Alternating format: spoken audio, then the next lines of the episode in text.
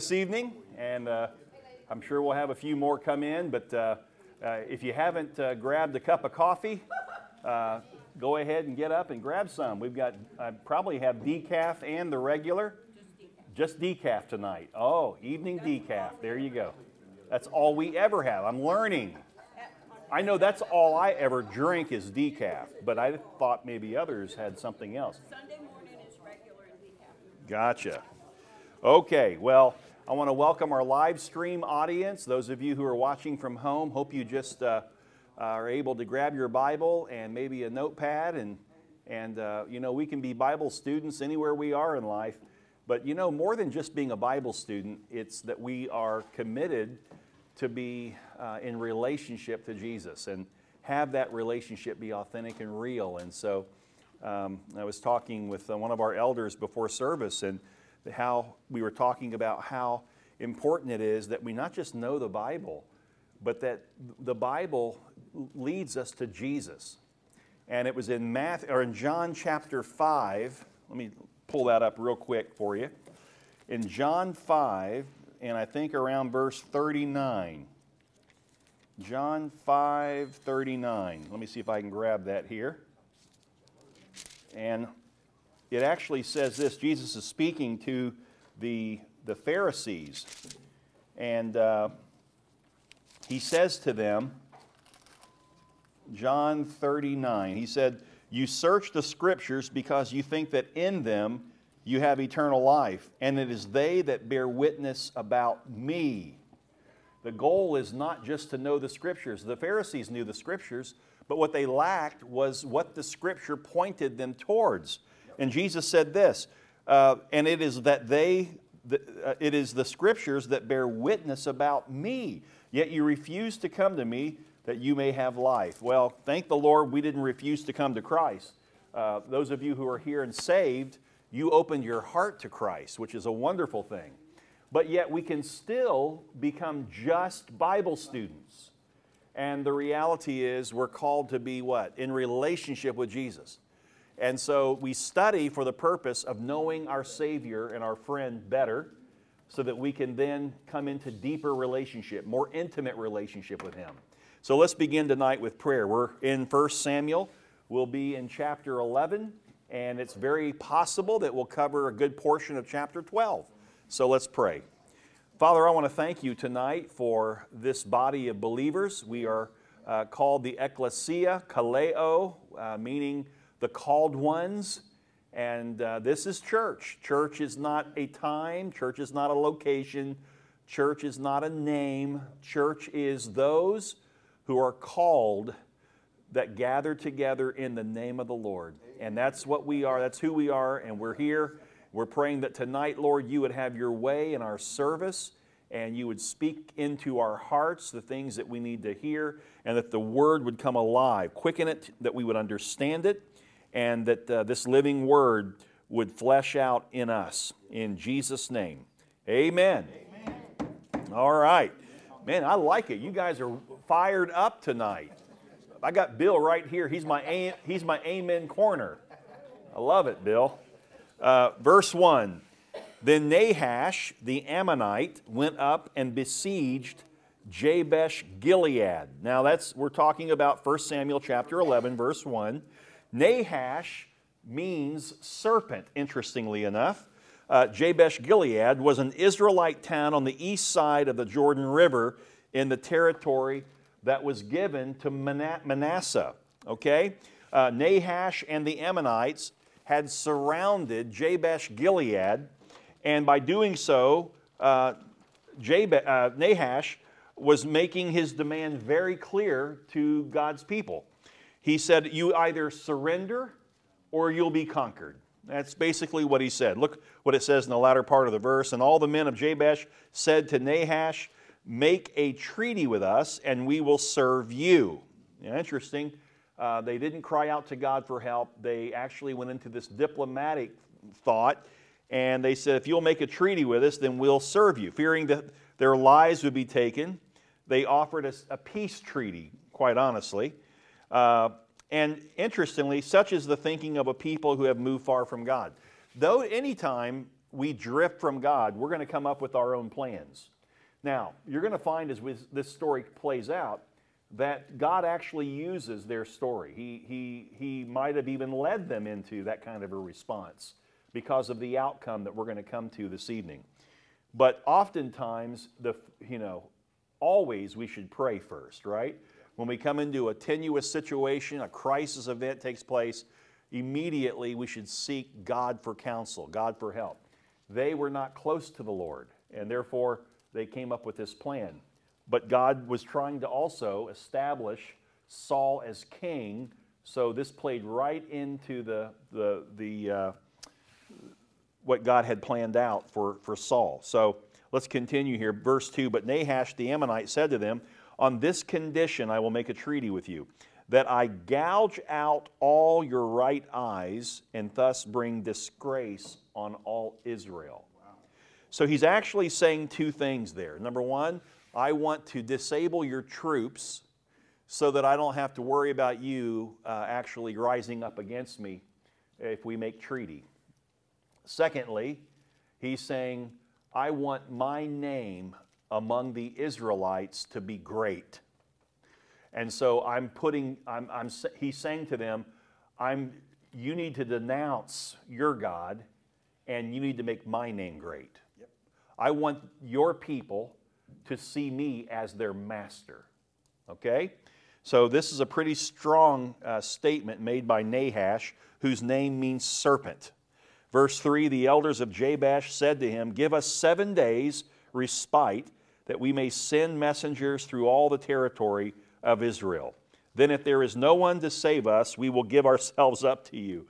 Can you imagine that? You're surrounded, they're ready to take you, they make a demand, you either come out or we're going to kill you. And you say, well, give us 7 days so we can see if we can find some reinforcements to fight against you. Now, who would do that in their right mind? That's an odd demand when the enemy's already in position to crush you. From their view, they really had no other options. Now, again, they did have another option. They could have cried out to God. Who knows how and what God would have done? He did do something here, but it wasn't because they cried out. At least this passage does not record that. Now, the question is, why would Nahash ever agree to such a ridiculous demand to begin with? That's really what we're up to here. Well, let me give you some thoughts on that. First of all, it's possible that Nahash knew of the story of Judges chapter 21. And that's when there was a civil war that broke out among the Israelites, and they all rose up against the tribe of Benjamin. Because in the tribe of Benjamin, there were men who actually went into perversion sin and had a woman killed. And so when they came to ask for the men in that city, that they might be able to take them out and kill them for what they did, the Benjaminites said, no, we're going to keep them here, and they fought them. And so maybe he's thinking, what tribe, because all of Israel rose up against them, what tribe's going to come to your rescue? Nobody's going to come to your rescue. And so he's thinking, okay, I'll play along with your game. Plus, by allowing messengers to go through the fortification and go out to other parts of Israel, he probably thought this would strengthen his reputation. And in fact, it did. It did. So here's something that we can learn from a similarity in our lives with Satan. Okay, just as this guy's name means serpent and he's playing with the Israelites, well, Satan is always trying to attack us. And here's what Satan does to us. He tries to intimidate us, but he can't do anything against us without our agreement. And that's kind of the picture in the story. We treat Satan like he's got all this power and there's nothing we can do about it. He has no power over a believer. Christ lives in you. He's in you. Therefore, you have to give him approval in order for him to do something to you. He can't affect you that way. Satan's end result is to get us to serve him, just like Nahash was trying to get them to serve him. Okay? He used intimidation. Satan uses intimidation. How many of you found that when you come into a crisis or something and then the temptation comes to you, oh, I don't know what to do, and all of a sudden worry just overwhelms you, and instead of turning to God, you're just overwhelmed, confused, and in a place of indecision. And that's exactly where Satan wants you to be. And yet, when things play out, either you turn to the Lord and God provided, or maybe you didn't. But even after the fact, was it really ever as bad as it looked on the front side? It usually isn't, because Satan is a master manipulator. He's an intimidator. His bark is much greater than his bite. And so that's another thing. And then also Satan wants to humiliate us, and at the same time he wants to exalt himself, just like Nahash here. See, by humiliating a single believer, he brings a reproach to all God's people. And that's what he was doing, Nahash was doing to the Israelites. He let the messengers go out, and the word spread all over the place that the Jabesh-Gilead was under siege, and there's nothing they can do about it, and the enemy's going to kill them. And all of Israel was fearful of Nahash and the Ammonites. So that's how he works. He also wants to disable us from being effective in our service to God, so he tries to blind us to the truth. And that's exactly what Nahash did here. So verse 4, when the messengers came to Gibeah of Saul, they reported the matter in the ears of the people, and all the people wept aloud. There it is. Exactly the reaction that Nahash wanted. Okay, Israel would weep over the news of Jabesh and his great army. Now, verse 5, behold, Saul was coming from the field behind the oxen. And Saul said, what is wrong with the people that they are weeping? So they told him the news of the men of Jabesh. Okay, now let's not overlook what this newly anointed king is doing. He was just anointed king. They had this big shindig. And now he leaves and goes where? To a palace? No, he goes home. What's he doing when he hears the people crying? What's he doing? He's coming in from the field with his oxen, the yoke of oxen. Here's the king of Israel who starts out as this humble man. He simply goes out, finds out he's the king. The people, he's anointed as king. Samuel tells the people that this is your new king, and then after that celebration, he goes home and he works the field. That's how humble he was in the beginning. That's very important for us to remember that as we continue moving forward in this narrative with King Saul. So it also reveals this, that this was a new form of government for Israel. Israel had always been a monarchy, right? A theocracy, which means God-led. The word Israel means God-governed. Remember Jacob, and his name was changed. He came under the control of God. And so now they've shifted from God's control to a monarchy. There's going to be a king who will now control. Well, they hadn't had time to set up the governmental system. So Saul is home working in the field, and he gets word. And the Spirit, when he hears the people crying, and he's told the news of the men of Jabesh, listen to this, and the Spirit of God rushed upon Saul when he heard these words. So even though the people of Jabesh did not cry out to God as they should, yet God is going to use that terrible ordeal, and probably was the one who brought up Nahash and the Ammonites to begin with, so that he could give the people a picture and let them know, I have been the one who brought Saul into power as king. Even though I didn't want you to have this king at this time, and you're the ones that wanted this king, but I'm in it. I'm in it. And so all of a sudden, the Spirit of God rushes upon Saul. Again, remember, we're talking Old Testament here, right? So it's not that the people were filled with the Spirit as we are in the New Testament, where the Spirit of God lives inside of us. This is still the Old Testament. So in those days, when something was happening, a leader, the Spirit of God came upon the leader. And that's what was happening here. This is always God's pattern when His Spirit comes upon us.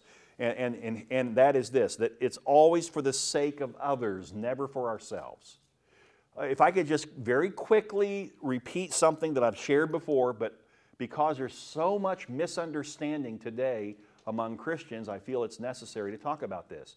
And that is the work of the Holy Spirit. We covered 16 weeks back in year one of this fellowship, simply covering the Holy Spirit and the work of the Holy Spirit, the gifts of the Holy Spirit.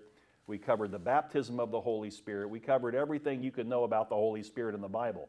We took 16 weeks. One of the things that we need to understand is that in the New Testament, after Christ went to the cross, we've been reconciled back to God through the work of Jesus Christ.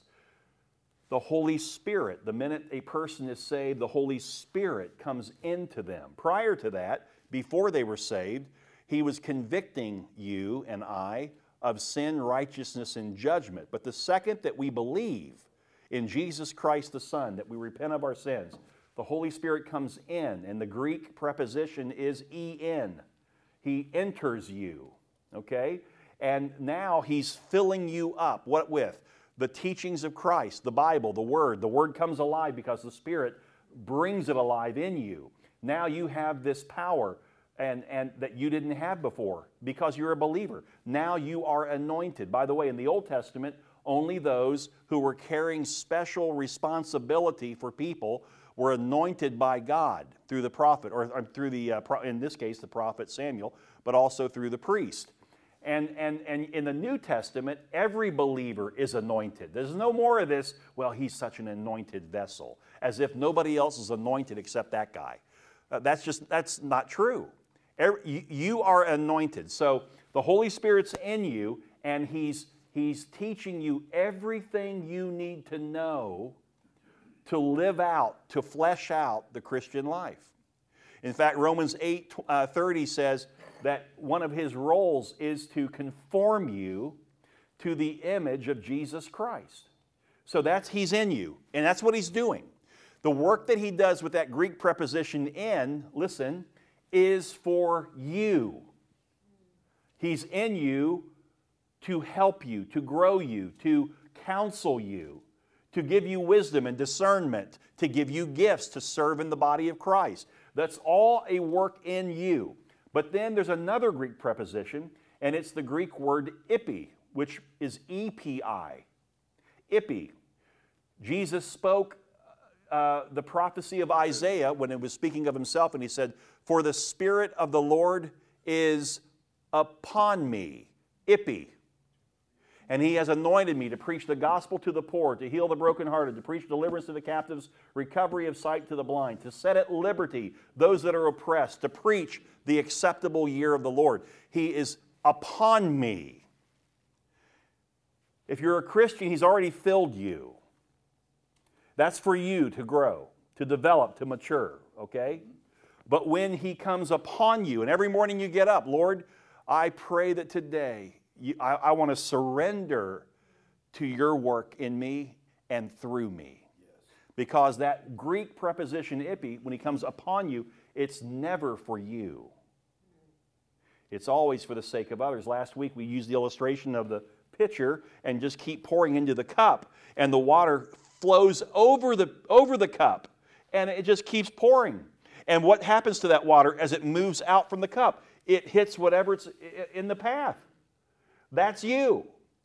Holy Spirit, you're saved by Christ. Conversion occurs, regeneration by the Holy Spirit. He comes in you, He fills you, matures you, conforms you to the image of Christ. And then there are moments where this comes upon you. And in those moments, it's because He's wanting to use you for the sake of others. You don't have to do anything. It's not you. It's you surrendering to Him so that He can use you for the sake of others. Yes. Isn't that a beautiful picture? Yeah, yeah.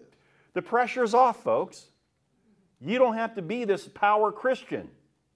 The power's in you through Christ. Amen? Yes. You just walk in it. and you just obey and do whatever he tells you to do when he tells you to do it. And watch what happens. That is, by the way, what Mary said to the people when Jesus turned the water to wine. Just do whatever he tells you to do. Well, that's what we should do every day. Lord, whatever you tell me to do, I want to do it. That you are coming under the influence of the Holy Spirit that lives in you. Yes. You've now taken, you're no longer in control. He has your life. He's the one that says, well, let's rise and pray. Let's spend some time with the Father. Let me take you to some scriptures, and let's grow in our intimacy of understanding with who God is. He teaches you how to study the Word. He teaches you how to worship God. See, that's the work of the Spirit. That's for you. But then there's this other level of work. And in this case, here's Saul, and the Spirit of God rushes upon him. Why? Because Saul is about to be used by God to do something mighty for the sake of others, not for the sake of Saul. What bothers me today that I see, and I'm sure it bothers you, whenever we see Christians who are simply wanting more of the Holy Spirit for themselves. I just need to feel, I need to sense, I got to have that experience. It's not about you. You're already filled up. Why don't you just, instead of trying to get more feelings, why don't you just let the Holy Spirit who's in you begin to grow you? We do one of two things. It's the way the enemy works. He's just he's a conniver, he's a deceiver, and he's so subtle in his attacks. He'll either get us to be all about grace and no truth, or all about truth and no grace. Because then we're out of balance. We're out of whack. God wants us to walk in grace and truth. Amen? Yep. So here's Saul. Saul is now greatly influenced by the Holy Spirit because he came upon him. And look what it says in verse 6, next part of the verse. And his anger was greatly kindled. Now, understand this is a righteous, Spirit-led anger that comes inside of Paul. The Bible says that we can be angry and not sin. That's in Ephesians 4:26, right? So not all anger is sinful. But most of our anger is usually driven by selfishness. Okay, if you really want to boil it down. In fact, most sin that you and I commit, the root of it is called what? Pride, okay? And it's all about us, right? Well, Saul's not thinking of himself here. He's thinking of the injustice that's about to happen to God's people at the hands of the Ammonites. So Saul's anger in this case was not out of a personal sense. So he took a yoke of oxen, verse 7, and cut them in pieces and sent them throughout all the... At first you read that, you think the next thing he's going to say is, he's going to take that yoke of oxen, cut it up, and he's going to offer it as a sacrifice to God. No, that's not what he does. Look at this. Okay, this is like something out of The Godfather, okay? The movie The Godfather. This is like mafia stuff, okay? He took a yoke of oxen, he cut them in pieces, and sent them throughout all the territory of Israel by the hand of the messenger, saying, whoever does not come out after Saul and Samuel, so shall it be done to you. Wow! Whoa! Okay, instead of getting a special delivery of a dead fish wrapped in a box, you get a chunk of oxen instead. And he says, if you don't come out and fight in the name of the Lord against this evil influence, then you're going to be in the box, okay? So he's really coming straight at them. You say, oh, that's too harsh. Wait a minute. He just became king. And we already read that not everybody, when he was announced as king, not everybody got excited about it. Some men walked away and said, well, why him? What's so special about him? And so here's Saul, and all of a sudden Israel knows that there is now a leader in Israel who is very serious. They knew the Lord called them to do something about the crisis at Jabesh-Gilead. Saul has just made it very clear that they're all to participate in it, okay?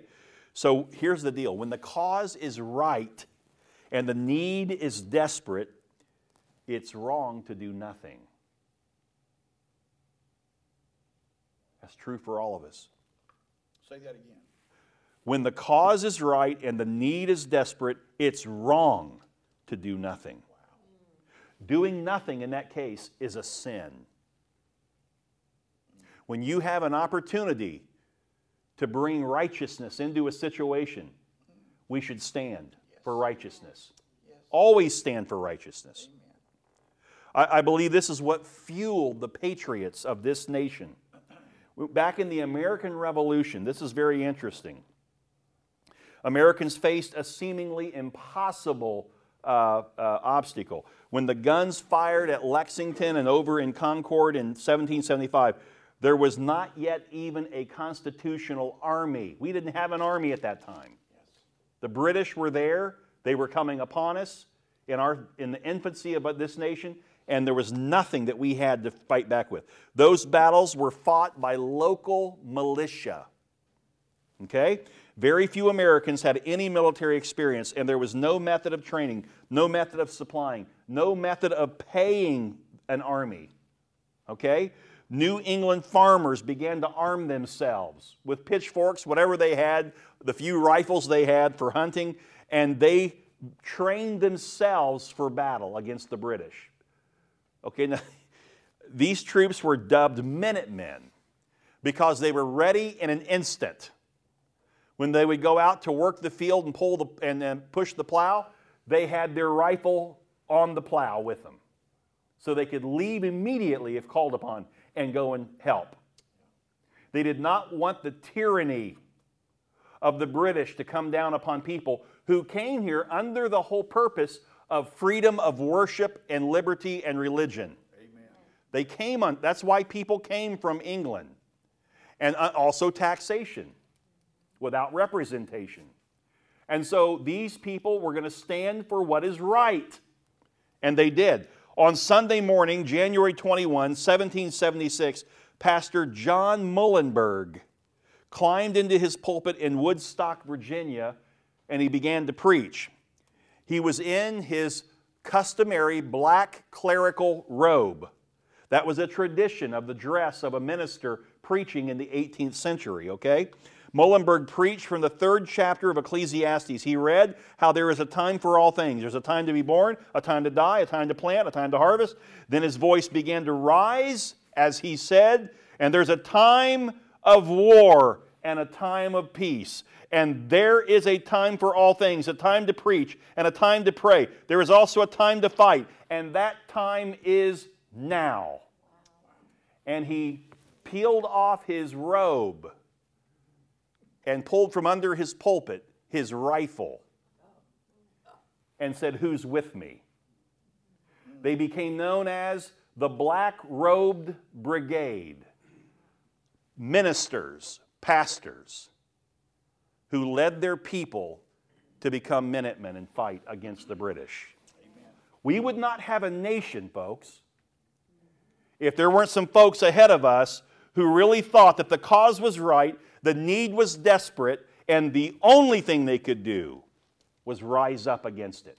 Amen. Now, I am not one that pushes and promotes this idea that we get so caught up in the political ploys of man in our nation that we get all caught up in the fighting the battles of the left and the right and everything else.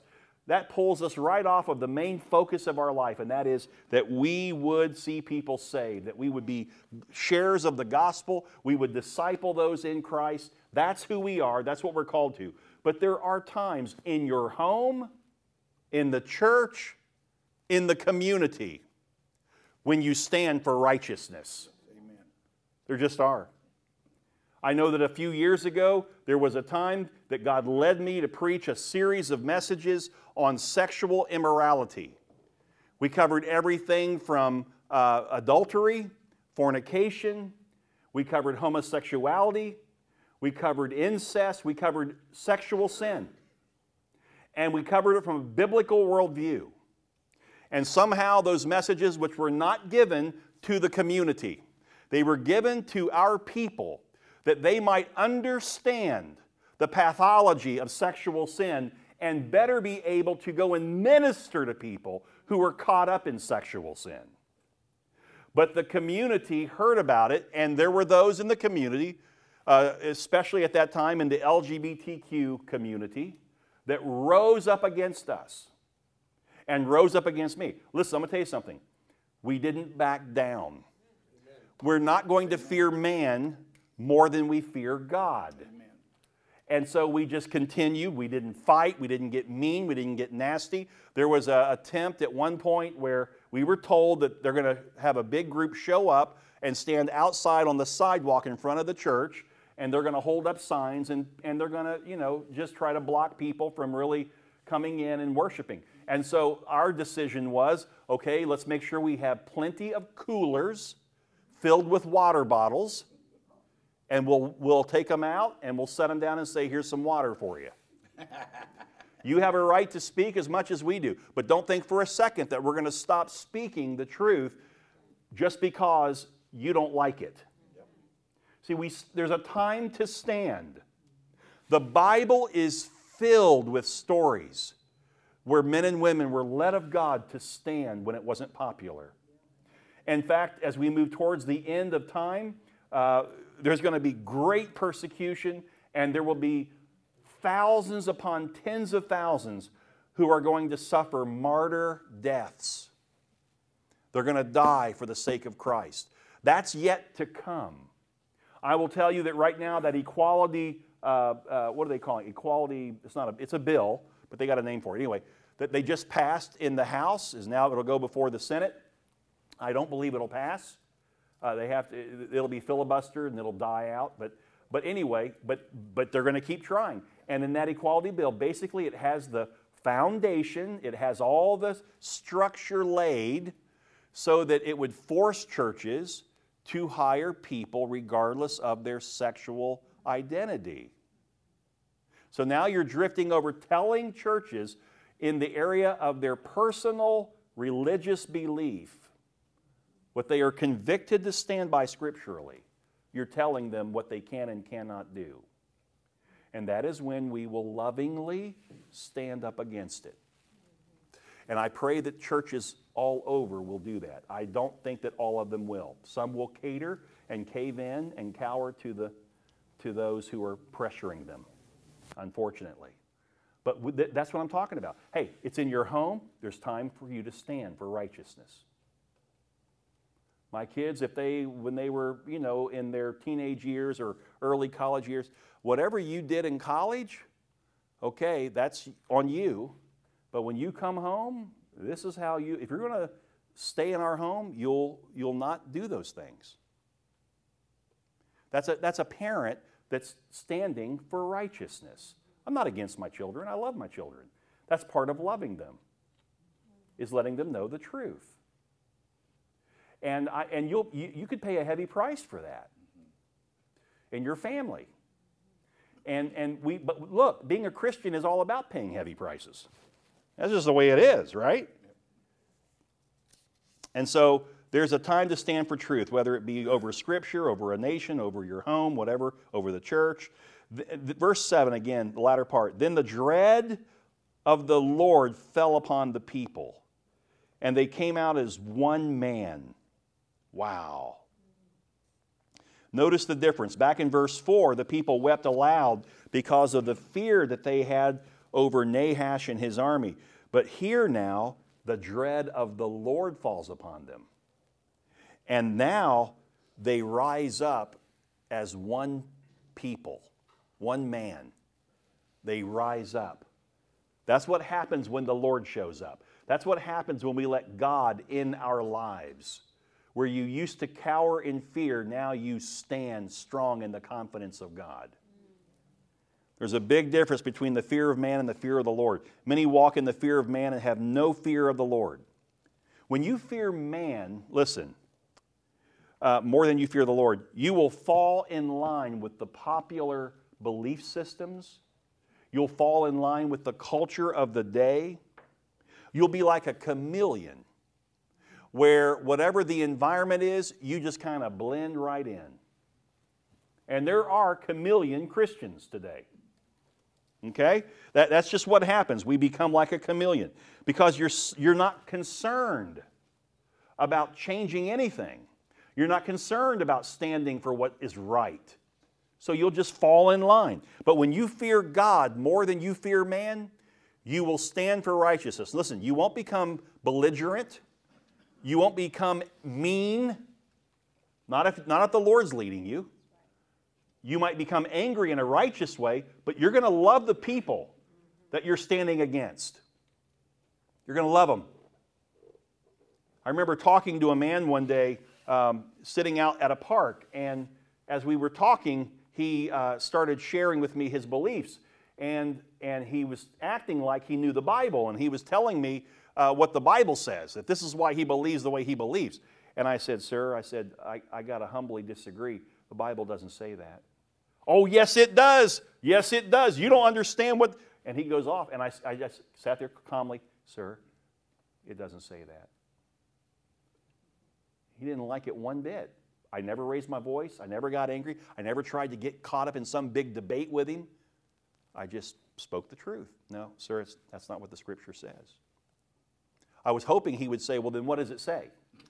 Because I would have loved to have shared, from Scripture what it says. But he didn't. But see, you're not there to try to be the answer.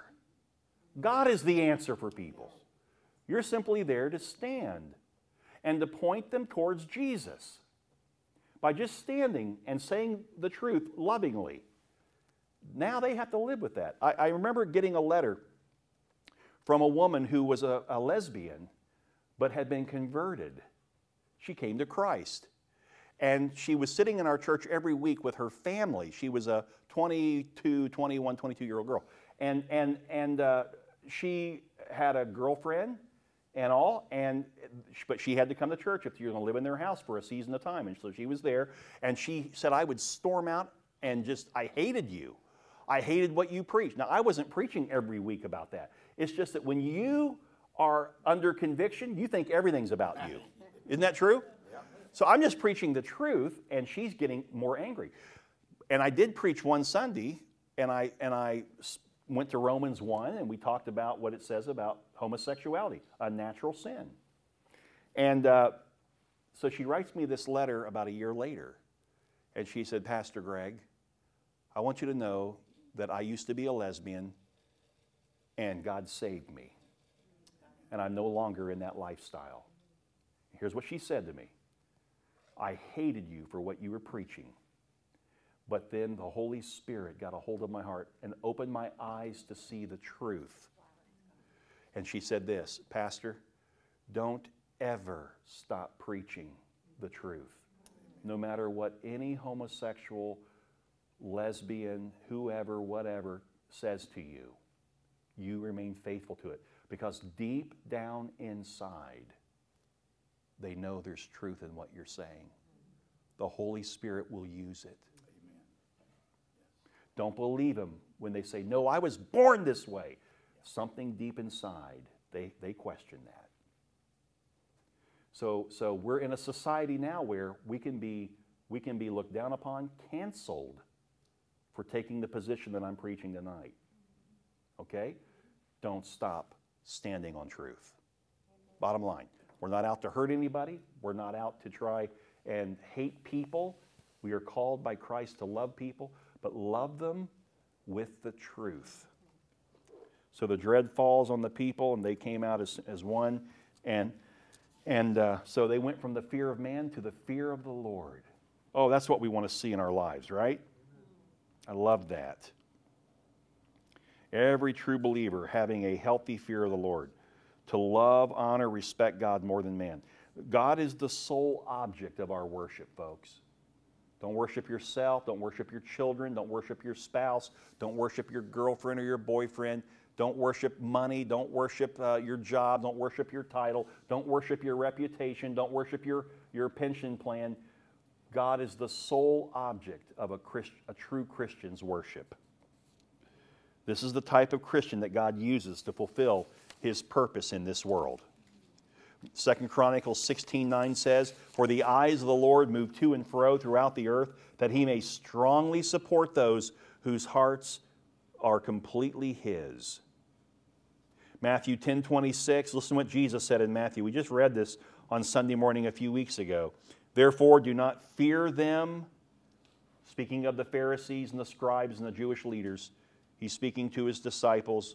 Do not fear them, for there is nothing concealed that will not be revealed, or hidden that will not be known. What I tell you in the darkness, speak in the light. This is Jesus speaking. And what you hear whispered in your ear, proclaim upon the housetops. Do not fear those who kill the body but are unable to kill the soul, but rather fear him who is able to destroy both soul and body in hell. Stand strong in the Lord. Verse 8, back in our text. When he mustered them at Bezek, the people of Israel were 300,000. So I guess the mafia approach worked, huh? And the men of Judah, 30,000. So when he says the people of Israel, he's talking about the region to the north, and then he's talking about those who lived around in Judah or Judea. And they said to the messengers who had come, thus shall you say to the men of Jabesh-Gilead. So they're going to report back to the people in the city that are under siege. Tell them, tomorrow by the time the sun is hot, you shall have salvation. Salvation, by the way, in the Old Testament, whenever you see salvation, you can also use the word deliverance. That's what it is. So by tomorrow, you're going to be delivered by noon. When the messengers came and told the men of Jabesh, they were glad. You bet they were. Army surrounding you and giving you till the next day, and they get the word, and man, they are glad. Therefore the men of Jabesh said to Nahash, tomorrow we will give ourselves up to you, and you may do to us whatever seems good to you.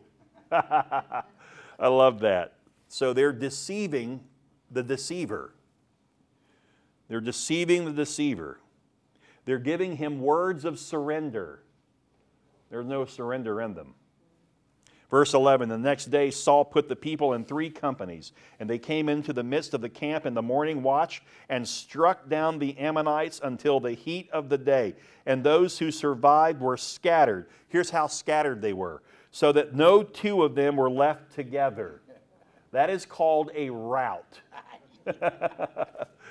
I mean, they were all, the ones that lived fled, and they didn't even flee together, okay? They all went their own direction, okay? So Saul marched all night long, gathered 300,000 men along the way, and at this point, Saul wasn't even a soldier. What is he? He's a farmer. But the Spirit of the Lord came upon Saul. Let's just go ahead and bring that forward to our lives. Don't you think for a second, no matter what you haven't done or what you think you cannot do, when God comes upon you, you can do whatever He sets you up to do. You got to believe that. If he can use a farmer to raise up an army of 300,000 and go out and conquer the enemy, he can use you in the church, he can use you in the community, he can use you in your workplace. Don't undersell what God can do. You should undersell what you can do. You can't do anything. Right. But God can do everything, and He lives in you. Amen. Verse 12, and the people said to Samuel, who is it? Who is it that said, Shall Saul reign over us? In other words, we want to know who those guys were that didn't believe that you were our king. Bring them in that we may put them to death. So that's pretty scary. And Saul wisely decided that this was no time to take revenge on his opponents. It's just like Satan, after having failed to attack Israel through Nahash, to now take another tack and try to divide Israel among themselves. Saul wouldn't let it happen. He was wise enough, listening to the Lord who came upon him. That's one of the things that the Holy Spirit does inside of us. He gives us wisdom. He gives us understanding in difficult situations. Satan will attack us any way he can, and he often uses times of victory to do so. Because, see, when there's a victory, we're busy doing this. And he's like, oh, man, this is an opportune time. And he comes to you. But you need to get your wits about you, and you need to be wise to what his ways are. And the Holy Spirit in you will give you what you need to know. He'll help you there. Verse 13, but Saul said, not a man shall be put to death this day, for today the Lord has worked salvation in Israel, deliverance in Israel. Now here Saul is being so wise. He attributes the victory to God, not himself. Did you read what he said? For today the Lord has worked deliverance, not me. See, the people started praising their king. Woo, we won. You, what a great king. The Lord did that work. This is how Saul started out. He understood, he had a healthy fear of God. He was learning about God. He was coming into relationship with God, and the Spirit of God came upon him. And now, with the wisdom of God, he got it right. I'm going to go with what God says and not my flesh.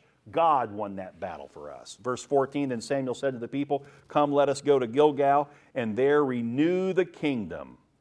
So all the people went to Gilgal, and there they made Saul king before the Lord in Gilgal. And there they sacrificed peace offerings before the Lord, and there Saul and all the men of Israel rejoiced greatly. It wasn't that Saul was not king before this. He was anointed as king by Samuel back in, chapter 10. And then he was recognized as king by much of the nation of Israel in later in the same chapter, chapter 10. I think it was like verse 24. But there was still a sense in which not everybody bought into this thing. And that's exactly what happens here. God now has confirmed that Saul is in fact his man at this time, because God helped him so mightily, and the people know it. Saul even said that's what happened, right? In the people's eyes, Saul had to prove himself before he would be accepted as king. That's not necessarily a bad thing. It really isn't. It's one thing for a person to be anointed or appointed, but the real evidence is in the doing. The same is true in our salvation. You can preach, go out and tell people that you're saved and talk about it all day long. But the reality is, if there's no evidence of your salvation, if there's no work that follows, understand, we're not saved by works, but we are saved unto good works. Ephesians 2, verse 10, "For we are His workmanship, created in Christ Jesus for good works, which He prepared beforehand, that we would walk in them." Before you were saved, God already prepared the works that He wanted you to do when you'd get saved. Are you glad that your God has foreknowledge? He saw you saved before you ever got saved. He already had the work laid out for you, how He's going to use you to touch other people's lives. Praise God for that. That's awesome. And so the people, they're now confirming what God has done in Saul. It's clear now. Nobody's questioning it now. So in Saul's case, it was understandable for some to say, let's see what kind of man Saul is before we throw our support behind him. But once Saul demonstrated to them that he was called of God, now it's wrong to not get behind him. And you know, that's just like us. Somebody that God raises up and we don't like them for some reason, you know, man, they wear their shoes different, you know, whatever it is, some silly thing. And they just, hey, it's just not my cup of tea. And we turn against them. We just can't, and God's using them. And we can't give any glory to God for what He's doing with them. You understand? You're not going against the person. You're actually going against God. That's sin. You don't have to like it, but you better support what God's doing. I mean, just think about it. He used you. There's somebody else going, I can't believe He's using you. They're not telling you that, but that's what they're thinking. And they're probably telling somebody else. We're all a mess. And God uses messes. He specializes in broken vessels. That's right. He loves broken vessels. Oh, it's beautiful when God uses us that way. And we should give Him all the glory. And then it's wonderful when you know God's called you and you follow Him. And then someone walks up to you. They're not being fleshly. They're not trying to be political. They just come and say, I got to tell you, man, I see God all over what you're doing. You're really called to this. Amen. It's like a confirmation. Isn't that a beautiful thing? We need to affirm one another more. Yes. We need to speak encouragement to one another. It's hard to be a Christian in this day. It's not easy. Now, that's not an excuse. I'm just telling you, it's work. So encourage one another. You know what encouragement means? It means to put courage into someone. We should speak courage into one another, not out of their flesh. Oh, Bill, man, you are something, buddy. You're just an amazing man. No, Bill, man, I see God all over you. He is strengthening you to do His work. I love this about you. And I've told Bill some of the things I love about him and our fellowship. That's encouragement. I'm not building the man up in his abilities. I'm building the man up that he surrendered to God, and God gave him those abilities. It's God's work in Bill. Amen. Right? Yep. Then Samuel said to the people, "Come, let us go to Gilgal." So they went, and there they had this big celebration. What I find interesting here is that God used Satan and the Ammonites to provide the perfect opportunity for Saul to prove himself and the people that he is God's choice for king. It'd be real hard for anyone to speak against him now, wouldn't? Don't you think? Yeah. Those guys that were questioning everything before. I guess what I'm saying there is you can't ever underestimate the sovereignty of God. God is a sovereign God, meaning He has full control.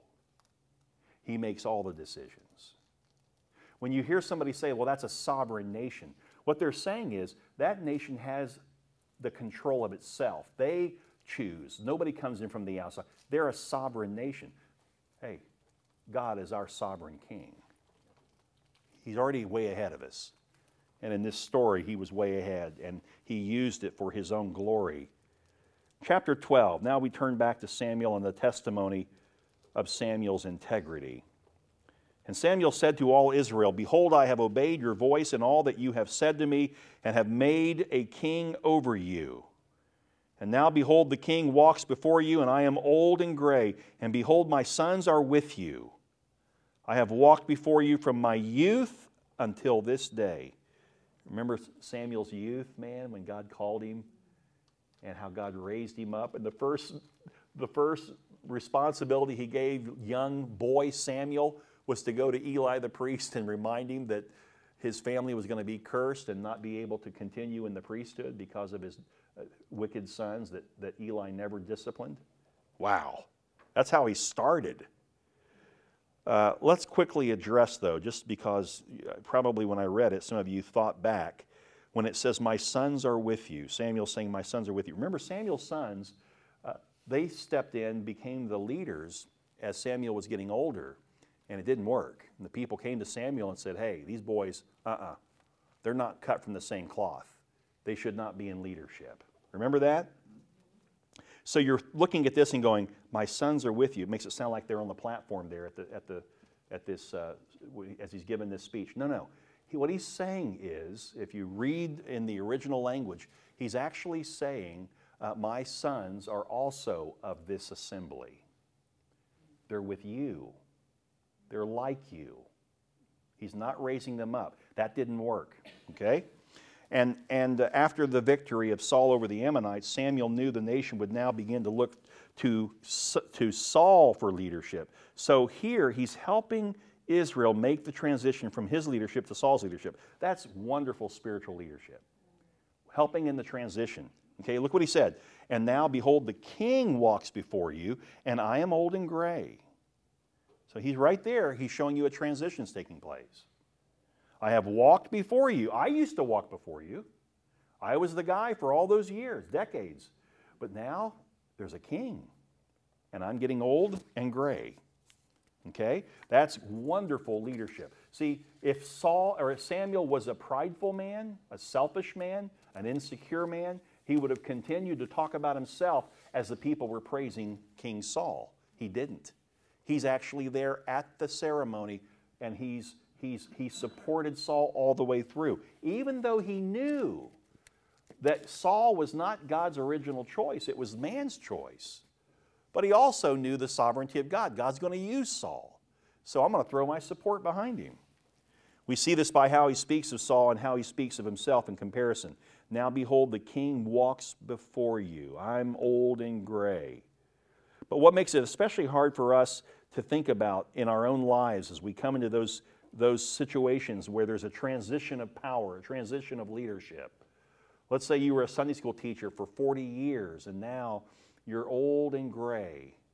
And there's this young teacher in the church, and boy, they are really gifted. They're good. Their heart's right. Is it easy to hand over the reins? Probably not. But if your heart is with the Lord and you know that God was the one who raised you up, then it's easier to believe and go with God raising up someone else now.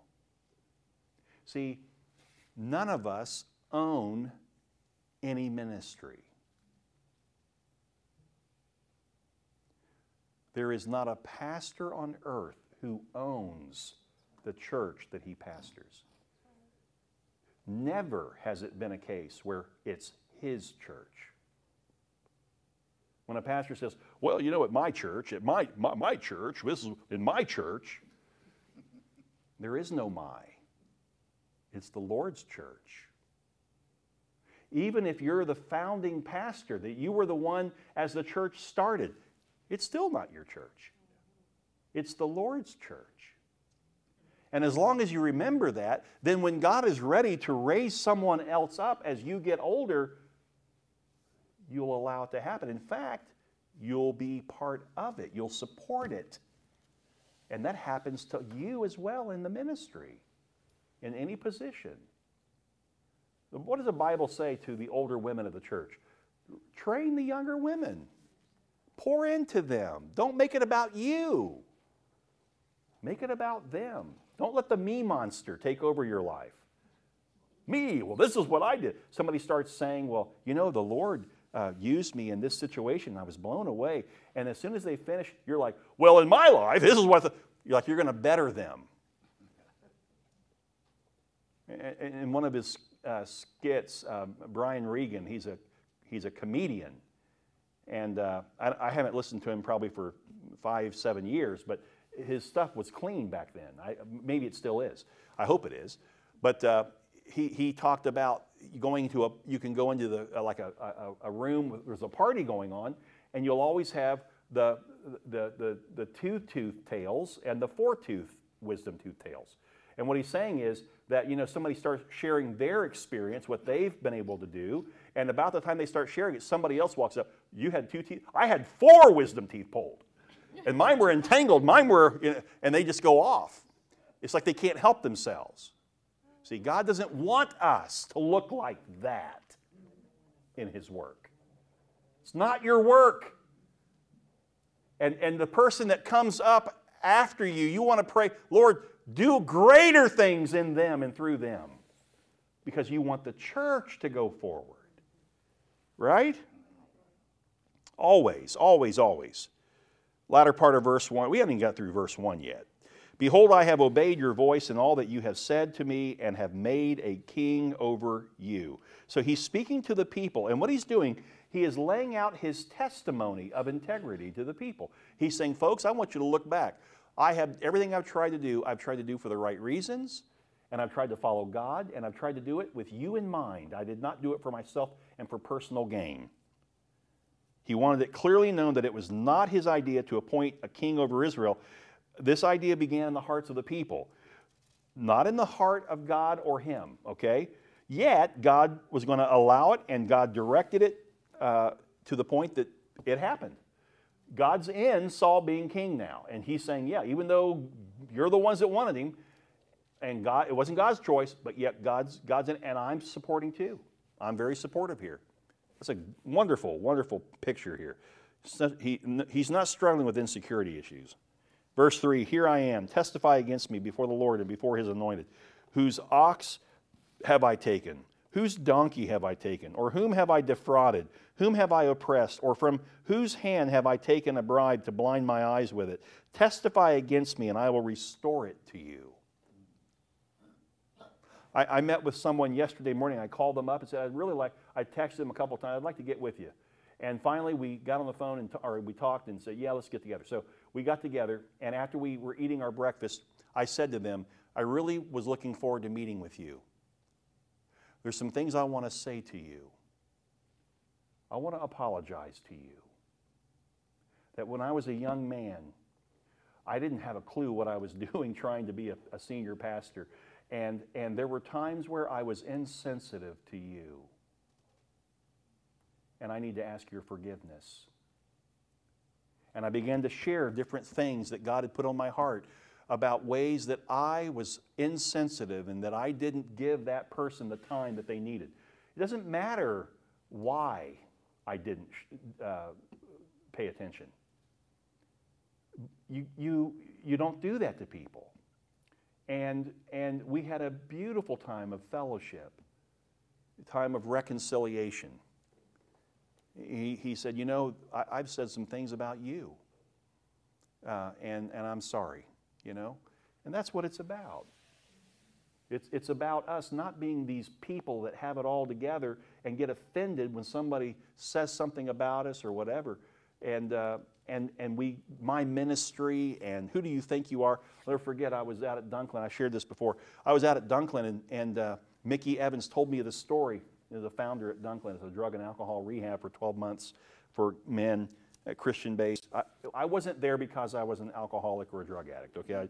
I was ministering out there. But anyway, and he said, you know, there's a minister on the coast here, the East Coast, that you know, a lot of people know him. And he came out here for some help. He was wanting some advice. And so we took off walking through the field, you know, the cows out roaming, and they were just walking through. And he started talking, and he said, how can I help you? And this guy started talking about his ministry. He said, well, you know, in my ministry, and people just don't respect, and whatever, in my ministry. And finally, Mickey said, I just reached down and scooped up a fresh cow patty, and I threw it at him and hit him. He went, what are you doing? And he said, well, that's what's coming out of your mouth right now. You might as well wear what's coming out of your mouth. It's not about you.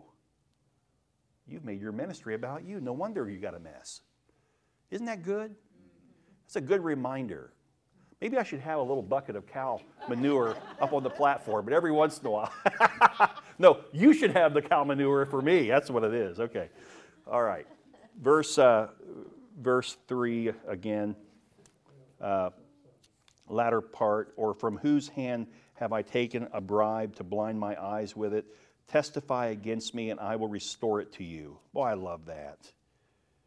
He's reminding them that he has not defrauded or oppressed them. And if I have, if there is something, please let me know, because I want to make that right. I don't want to have any accounts that have not been settled before God. He's letting the nation know that he passed a good legacy of leadership on to King Saul. He's not handing Saul a mess to clean up. If Saul proved to be a poor leader, no one could say it was because of Samuel's bad example before him. And so look how the people respond. Verse 4, they said, you have not defrauded us or oppressed us or taken anything from any man's hand. And he said to them, the Lord is witness against you, and his anointed is witness this day that you have not found anything in my hand. And they said, he is witness. Israel knew that Samuel was a good, godly leader. He didn't lead them for what he could get from them, but for what he could give to them. So Samuel settled the matter. All parties agreed that he led Israel well. By the way, this is the second time Samuel mentioned his anointed in this passage. It's a reference to Saul because he was anointed as king. Samuel deliberately included Saul in this. And why? So that people would see the transition occurring.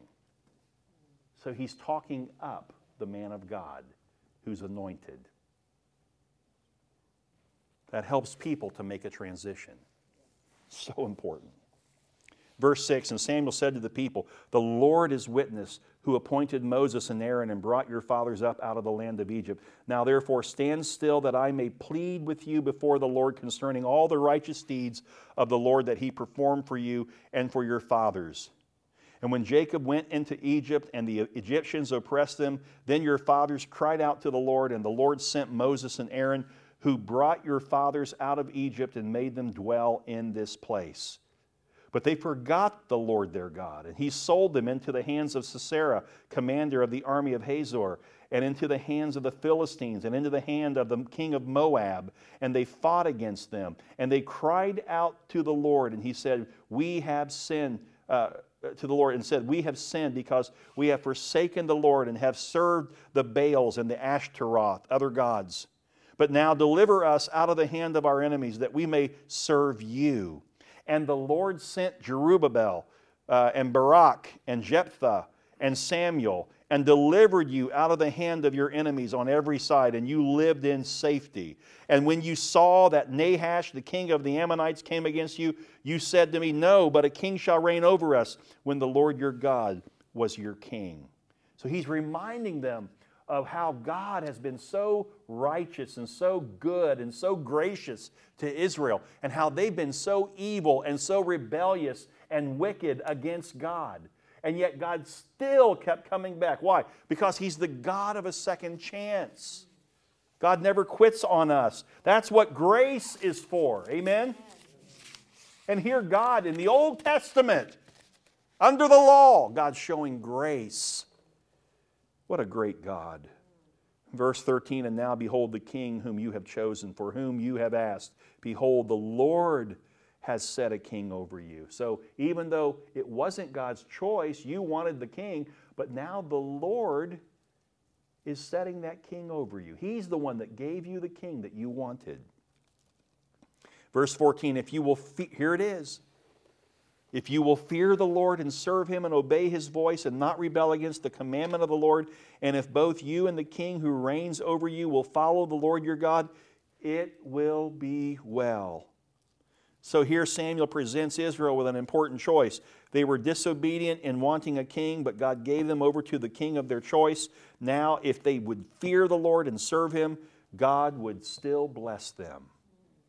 But, verse 15, if you will not obey the voice of the Lord, but rebel against the commandment of the Lord, then the hand of the Lord will be against you and your king.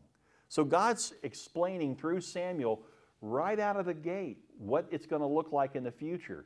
If you'll choose to obey God, you're going to be blessed with this king. If you and your king obey me. But if you choose to rebel, then it's not going to end well for you and your king. I mean, there's no surprises here. When things go wrong in our life, we always like to blame God. Hey, hang on a second. The Bible says the wages of sin is what? Well, I just can't believe that He allowed this to happen. No, you're asking the wrong question. It's not why did He do that to them, because they were innocent. It's why are you still here? Because you sinned. You should be dead. God doesn't need to give us a single day to live. He's doing it out of grace that we might repent of our sin and be saved. Amen? When you think about it, God is so unbelievably gracious. The Bible says, those whom the Lord loves, He chastens. That's Hebrews 12:6. That means that God's chastening hand is a sign of His love. In one way or another, all of us have rebelled against God, but the great news is that on the basis of this text that we're reading tonight, God says, even though you've rebelled against me or ignored me, if you'll obey what I say and fear again, I will be with you. There's not anything you can do that will turn God away from offering you grace. That's what grace is for. Grace isn't for people who think they got it all together. It's for people who really messed up. And He knew you would. And so He gives grace. If you don't, then I'll chasten you, because I still, as your Father, I still love you. Even if you don't obey me, I'm still going to love you by chastening you. Many people who know they married the wrong person or made a wrong move or took a wrong turn, they took the wrong job, they made the wrong decision, they bought the wrong car. Instead of getting a car they could afford, they went with the big car, whatever. Look, yet God will forgive you. He will still be your God if you'll return to Him. Isn't that beautiful? Hey, we're learning this grace of God from an Old Testament under the law text. If anybody ever tells you that the Old Testament's nothing but law, wrong! Grace. Amen. Love and grace. Even while they were under the law.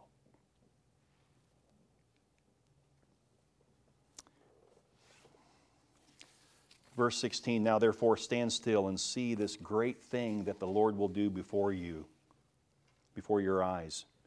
Is it not wheat harvest today? I will call upon the Lord that he may send thunder and rain, and you shall know and see that your wickedness is great, which you have done in the sight of the Lord, in asking for yourselves a king. So Samuel called upon the Lord, and the Lord sent thunder and rain that day, and all the people greatly feared the Lord and Samuel. Now, the backstory. That was the season of harvest, and in that season, it is a drought season. There is no rain that falls. And he says, just to show you that what you did was rebellious against God, and that you wanted a king, and God gave you the king that you wanted, because you didn't want God to be your king. Just to show you, I'm going to ask the Lord to send forth a thunderstorm. And boy, did God send a thunderstorm. And they came under the fear of the Lord as they should. Amen. They greatly feared the Lord, and they greatly feared the man of God, Samuel. Throughout Scripture, signs are generally for the unbeliever, not for the believer. Now look at this. Samuel said, in order for you to believe what I'm saying is true, I've got to send you a sign from heaven. That's how far they had drifted from God. They needed a sign to believe. Signs aren't for believers. In most of the Scripture, signs are not for believers. The reason God uses signs is because people don't believe in God. And by sending a sign, all of a sudden it catches them, and they're like, what? And then God announces, it was me. I am real. God uses signs with the unbeliever. The believer doesn't need a sign. You're already saved. Why do you need a sign? What's the sign for? Make you have a warm fuzzy?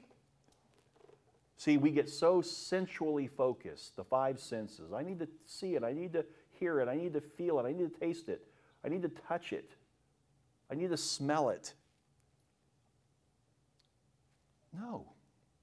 You walk by faith, not by the five senses. And when God provides one of the five senses, an experience, we rejoice over it. But don't seek it. Seek God, not the sign. That's what Jesus said to, even in Matthew in our study on Sundays. He said to the people, you're coming to me for the sign. You're coming to me for the healing. You're coming to me to see me deliver somebody. You're not seeking me. I'm giving you truth that'll set you free, but yet you seek the signs.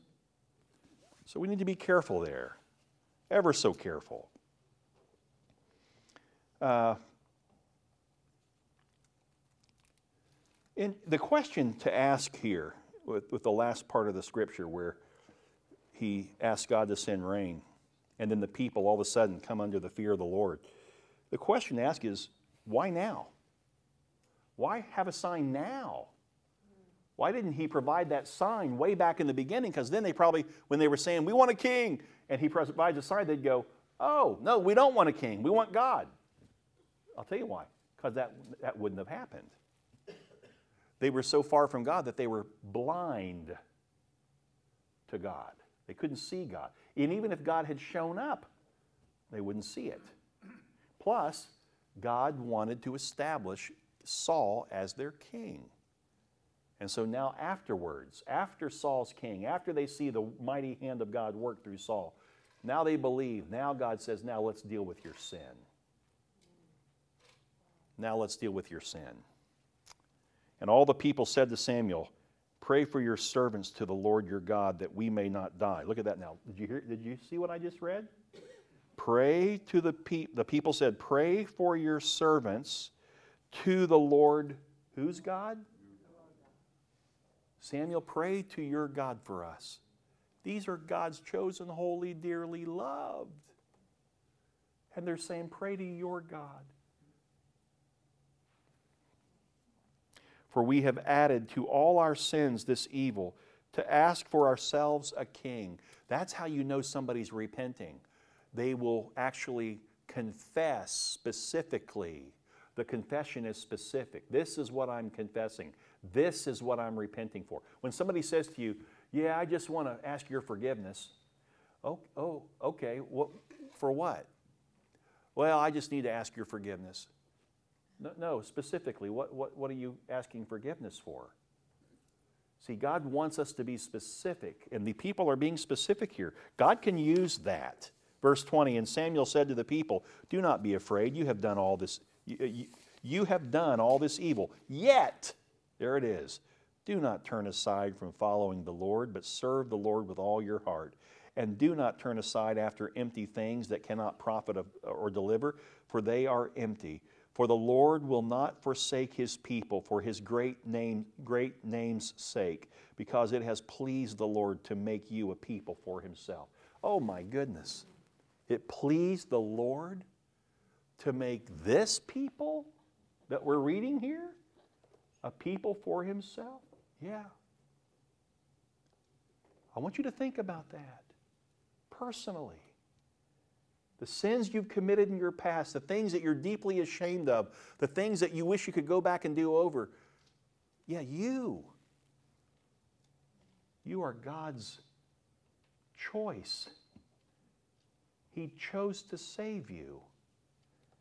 You have His affection. The Bible says the Lord delights in unchanging love towards us. Even sinners. And He's saying, now let's repent. Let's get right with God. Let's move forward. Because God loves you. You're His child. Verse 23, moreover, as for me, far be it from me that I should sin against the Lord by ceasing to pray for you. So Samuel was a prayer warrior. He was birthed out of a mom who prayed. He learned to pray in the temple. God came to him in prayer. And then he prayed, he interceded for Israel all the years of his ministry. He was a prayer intercessor. This was a man who prayed. And so now he's saying, God forbid if I not pray for you. He just got through telling them they were a bunch of sinners, a bunch of rascals. And but now he's like, oh my goodness, you would think you'd have to ask me to pray for you? Oh, of course I'm going to pray for you. Why? Because he has the same heart for the people that God does. It's interesting how periodically, somebody will walk up to me and they'll say, maybe they're in leadership training, and they'll say, I don't know how you do it. That person in our church, I mean, they're just a mess. They're the biggest hypocrite in town. And yet you just let them sit there like that. How can you, I don't know how you do it. You love them the way God loves them. That's the only way I can do it. That's the only way. And there are limits to that. As I'm a flesh man like you, I don't know who gives what in the church. I've never looked at the books. I don't have a clue how much any of you give. If I knew, I might hold something against you. I don't know. Maybe I'd treat you differently. Those of you who are giving good, I'd buddy up, and the ones who aren't, spend a little less time with you. That's my flesh, right? So I don't want to know. I want to treat everybody the same. But when you get, sometimes people are like, well, I can't believe what that person... Hey, you were that person at some point in the past. And God didn't quit on you. God came after you. We here tonight should love everybody that comes in the door of our church. Everybody, every time. We love them. We should lavish them with love. Like the old hymn, they get lost in His love. We ought to be lost in the love of God. We ought to treat people with such a love that it's just contagious. They just can't believe that they could be loved like that when some of the people in the church know their past. That's what it ought to be like at Vero Bible Fellowship all the time. That's what Samuel's saying to the people here, Wow, are you kidding? Of course I'm going to pray for you. Look, verse 24, only fear the Lord and serve Him faithfully with all your heart, for consider what great things He's done for you. But if you still do wickedly, you shall be swept away, both you and your king. So he comes back and reminds them again. Okay, so God loves you. I love you. I'm going to pray for you. But just remember, stay faithful to God. If you don't, it's going to end poorly for you. He's being honest with them, By the way, intercession, I just want to say a word about that. Intercession is the common denominator for all godly men and women. Everybody. I don't care what title you carry in the church, if you're in charge of a ministry or you carry the title elder or pastor or whatever. Hey, the irreducible minimum for every Christian is that we are intercessors, that we pray for people. We pray that God's will be done in the lives of people. Amen? Don't just be somebody who prays all the time for you. Don't just come to God with your public shopping list of all the needs you have in your life. How about investing in the lives of others? Every Christian ought to be like that. The people who have really left a mark for the Lord down through the ages in church history and in the Bible are those men and women who are given to intercession. You won't find great leaders that didn't pray. You just won't. Abraham was a friend of God, but he interceded for Sodom, a sick and sinful city. You think about Elijah. He was a man who was moved in the arena of the miraculous. I mean, Elijah performed 16 incredible miracles. Elisha, after him, performed 32. These men were prayer warriors. They prayed. Esther, the bride of the king, yet she risked her own life to intercede for God's people. You know what she said? Listen, quote, "My heart's prayer and desire for Israel is that they should be saved." Paul said in Romans 9:3, "For I could wish that I myself were accursed, separated from Christ, for the sake of my brethren, my kinsmen according to the flesh." All Paul ever preached was Christ crucified, and the Jews hated him for it. They beat him up so many times. The guy finally died in Rome. Yet here he says, "I'd rather be cursed and die if it would save my brethren of the flesh," my Jewish brethren who don't know Jesus. Prayer, intercession is the key, I'm telling you. Where did Paul get that kind of love? It had to come through a passionate and consistent prayer life. See, the way you pray for others is the way you will function and behave. If you don't pray for people, yeah, you'll be critical of people all day long. But you find people who really pray, they don't really want to talk bad about people. They just want to, they're hoping for the best in people. They want the best to come out of the worst because they're praying that way. Amen? It makes no sense to pray that way and then get up and be a different person and be mean to them. Prayer is the key. The best gauge I know to measure humility in a human being, or the lack thereof, is to monitor their prayer life. I said this to you before. I believe it's very, very true. Prayerlessness is a declaration of independence from God. When you don't pray, you're basically telling God, I can do this on my own. I don't need you. A person who doesn't pray is proud because he is, in essence, saying, I can provide for my kids. I can excel in my career. I can fix this difficulty. I can get through this problem. A person who is given to prayer, however, is humble because he knows that without the Lord, he can't do anything. Prayer is not only the gauge of humility, it's the priority of true ministry. Notice that Samuel said he would pray before he said he would teach. If you're one who aspires to be used in Christian service, all Christian ministry starts in prayer. Otherwise, what are you ministering with? If you're not praying to God, before I go to the pulpit, I always want to be praying privately at home before I ever go to the church. And when I get to the church, we pray together. We circle up. Bill leads us. And then I get with a smaller group right after that, and we pray again. Prayer must be at the forefront of everything we do. You can't minister God without first starting in prayer. That's where the release comes from. If God's going to move, it's not going to be because you think you got it all together and you can deliver the mail and ring the bell. No, it's because you surrender to God. You put your hands in God's. That's what prayer does. The apostles who were setting the pace, leading the way in ministry, you know what they said in Acts chapter 6, verse 4? Here's what they said. We must be given to prayer and the ministry of the Word. Look at the order. Prayer and then the ministry of the Word. We're not going to get caught up in everything else and try to fix everybody and try to get out there and be the ones who get all the kudos and people just, we're like, people, oh, you're so wonderful. We're going, oh, no, don't worry about, no, not me. No, they said we must be given to prayer and the ministry of the word. You might never see that aspect of the ministry of a spiritual leader, but it better be there. Because if it's not, it'll show up in the pulpit. It'll show up in the ministry that you have. You got to pray. What came first? Always prayer. Most Christian leaders know this theoretically, but I'm not sure they all understand it practically. I pray that we at Vero Bible Fellowship would be the exception. That we would make prayer the center and the forefront of everything that we do. I believe we've been trying to do that from day one. I really believe that. Because our whole motto is we want to join God in what He's doing. How can you join God if you've not been praying to God? You got to know what He's doing, right? And that's really who we are. Let's just join God. Let's stay devoted to a simple and pure devotion to Christ. Amen? Amen. Amen. God is so good.